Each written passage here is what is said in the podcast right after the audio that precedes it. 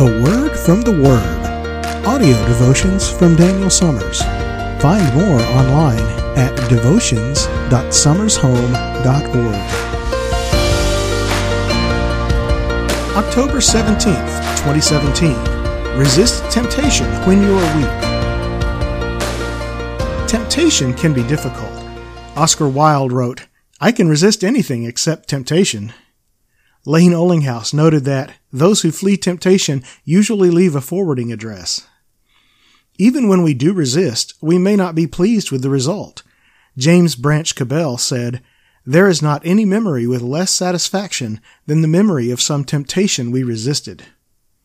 Of course, these are all written from a human perspective. Christians are called to more than that. And to see how to do that, we can look back to one of the first events in Jesus' earthly ministry.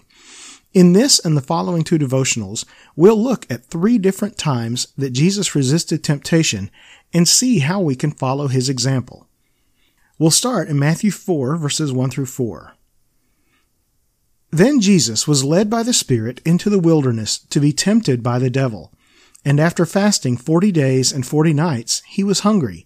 And the tempter came and said to him, If you are the Son of God, command these stones to become loaves of bread. But he answered, it is written, Man shall not live by bread alone, but by every word that comes from the mouth of God. The first temptation shows us Jesus resisting when he was weak. He had been fasting in the wilderness for forty days and nights, and was physically weak and drained from that experience. The time frame of forty days is significant. We see that in several other places in Scripture, and it usually indicated something being done to completion. In Genesis 7:12, we see that during the great flood, rain fell for 40 days.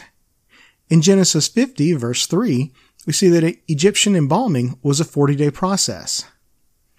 Twice in Exodus 24:18 and Exodus 34:28, Moses went up on the mountain to meet with God for 40 days.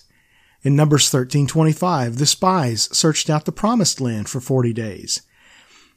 And finally in Jonah chapter 3 verse 4, the city of Nineveh was given 40 days to repent. Satan tempts Jesus to turn stones into bread. There certainly isn't anything wrong with eating, and Jesus was physically famished. However, the temptation here was for him to use his divine power to satisfy a physical urge. His mission was to come to earth, live as we live, sinlessly, Hebrews 4:15, then give his life as a ransom to pay for our sin making bread materialize out of thin air, or starting with some rocky raw materials, would not have been consistent with that mission. If other humans can't do it, he shouldn't do it. There is a taunt in there with the temptation. Notice Satan's first words to Jesus, if you are the Son of God. Jesus was and is the Son of God, but he had no need to prove himself or respond to that taunt. He knew his identity and he saw through Satan's attempt to get him to do something to prove it. As with the stone to bread temptation itself, though he was the Son of God, he was living as a human. This was the time for humility and humanity, not miracles and majesty. Jesus resists Satan by using Scripture, Old Testament no less. Specifically, what he quotes to Satan comes from Deuteronomy 8 3. And he humbled you and let you hunger, and fed you with manna, which you did not know, nor did your fathers know, that he might make you know that man does not live by bread alone, but man lives by every word that comes from the mouth of the Lord. In this passage from Deuteronomy, Moses is encouraging Israel to remember what God has done for them and how he has protected and provided for them as they have wandered in the wilderness for the past 40 years.